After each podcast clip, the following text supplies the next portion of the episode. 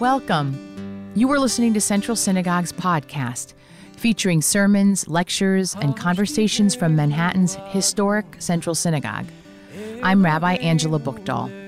Each week, we invite you to listen to messages of strength and hope given by our clergy on Shabbat or Jewish holidays. You can also listen to audio recordings of other programs and lectures given at Central by subscribing to this podcast on the platform of your choice. If you'd like to watch our live stream services or learn more about our congregation, I invite you to visit us at centralsynagogue.org. We hope you enjoy this week's sermon. and raise me up to a world of living. Oh, safe from the storm, in the shelter of your shalom. Shabbat Shalom. This week's double Torah portion, Nitzavim Vayelech, brings us to Moses' final days of life. On the cusp of a new chapter in Israelite history, Moses must prepare his people for life in the promised land without him. He offers them a powerful charge. I call heaven and earth to witness against you this day. I have put before you life and death, blessing and curse. Choose life so that you and your offspring may live. By loving the Lord your God, heeding God's commandments, and holding fast to God. For thereby you shall have life and shall long endure upon the soil that the Lord swore to your ancestors, Abraham, Isaac, and Jacob, to give to them. What does it mean to choose life? Our sages offer several explanations. Some say it commands us to ensure the material success and survival of those who are dependent on us. That is, we should choose life by teaching our children an occupation and making sure they know how to swim. Others say we choose life by loving God and following God's laws. The essential message is that choosing life means laying a material and spiritual foundation that will sustain us and create a future for the next generation as well. What does it mean to choose life today? We are surrounded by so much darkness now illness and death, violence and injustice. How can we envision a better future and create the conditions in which we and our children can thrive? Tonight, I want to offer three ways we can choose and affirm life on the cusp of this new year. First, we can cherish, care for, and invest ourselves in our sacred community. Here at Central, we are choosing life every day. On Shabbat, when we lift the cup of joy and shout l'chaim to life, we are dedicating ourselves to life, affirming that life is sacred and precious and meant to be celebrated. We choose life when we celebrate our simchas together over Zoom, refusing to allow this pandemic to keep us apart. Within this community, we remind ourselves that life is blossoming all around us. We honor B'nai Mitzvah, our precious young teachers of Torah. We welcome babies into the covenant as we did tonight.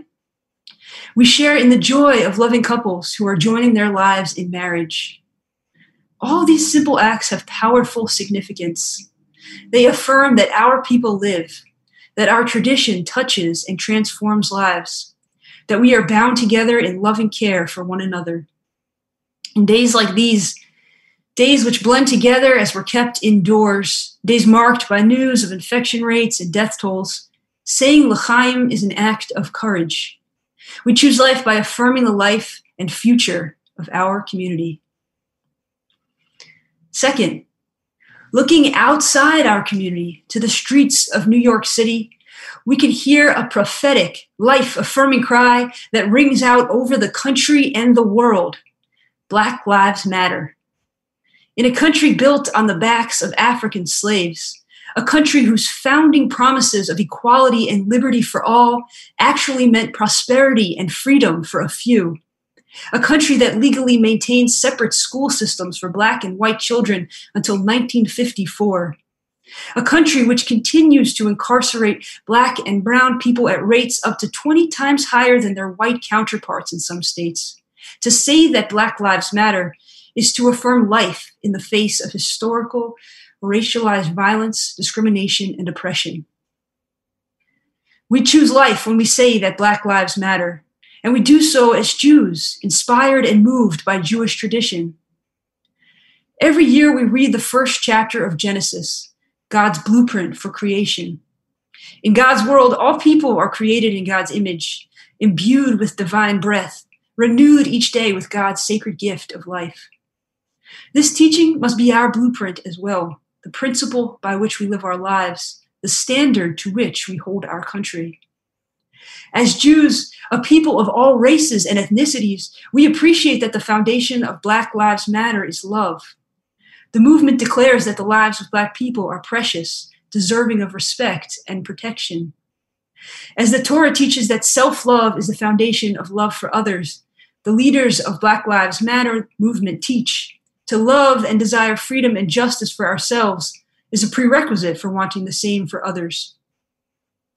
Jews know that we cannot realize God's vision for a world grounded in human equality until the safety, health, and dignity of Black lives is affirmed in policy and in practice. To join with Black Lives Matter is to choose life, to create a safer and more just America for everyone who calls this country home. Finally, I ask you to look up from the streets of New York City tonight and direct your eyes to the sky. Out of the depths of darkness and despair, two towers of brilliant light will shine into the night sky, marking the 19th anniversary of the 9 11 attacks. Visible from across New York and beyond, the twin beams honor the lives cut short on September 11, 2001. And they remind us of the strength of our beloved city whose life goes on despite terrible loss. You may know that there was some question as to whether the tribute in lights would happen this year due to health and safety concerns for those who make the installation possible. Moved by the number of New Yorkers who called in support of the tribute, and with the support of Governor Cuomo, the 9 11 Memorial and Museum reversed its initial decision to cancel the lights. In the words of the museum's president and CEO and central board member, Alice M. Greenwald, on the night of September 11, from dusk until dawn, these two beloved beams of light will again shine as beacons of our city's resilience. And this year, they will be powered by the will of the community. This is our third way to choose life. It's the path of hope. Not simple minded optimism, but rigorous, disciplined hope hope that builds new life out of anguish and despair. Jewish tradition instructs mourners to tear their clothing in the aftermath of death. This ancient ritual of Kriya, an outward symbol of grief, makes manifest the breaking of our hearts after the loss of a loved one. Following the mourning period, the torn clothing is stitched up again, but when our parents die, the tear is never permanently sewn. Our tradition understands that some deaths can never be repaired. We bear the scar of our loss forever. But Jewish tradition also mandates that the mourning period end, that we move forward out of grief and back into life. Our city and our country were forever altered on September 11th, 2001. The New York City skyline bears the scar of the attack, a scar illuminated tonight for the world to see. 19 years later, to choose life is to carry the scars of that day in our hearts, to see our shared pain etched into the landscape of our city, and then to go forward in hope, determination, and resilience. I pray that in this new year of 5781, we will choose life in every way that we can. May we come together in joyful commitment to this sacred community May we stand together with those who seek to affirm God's blueprint for the world. And may we dream together of a better future, embody the hopeful spirit of our tradition, and shine new light into the darkness. Shabbat Shalom.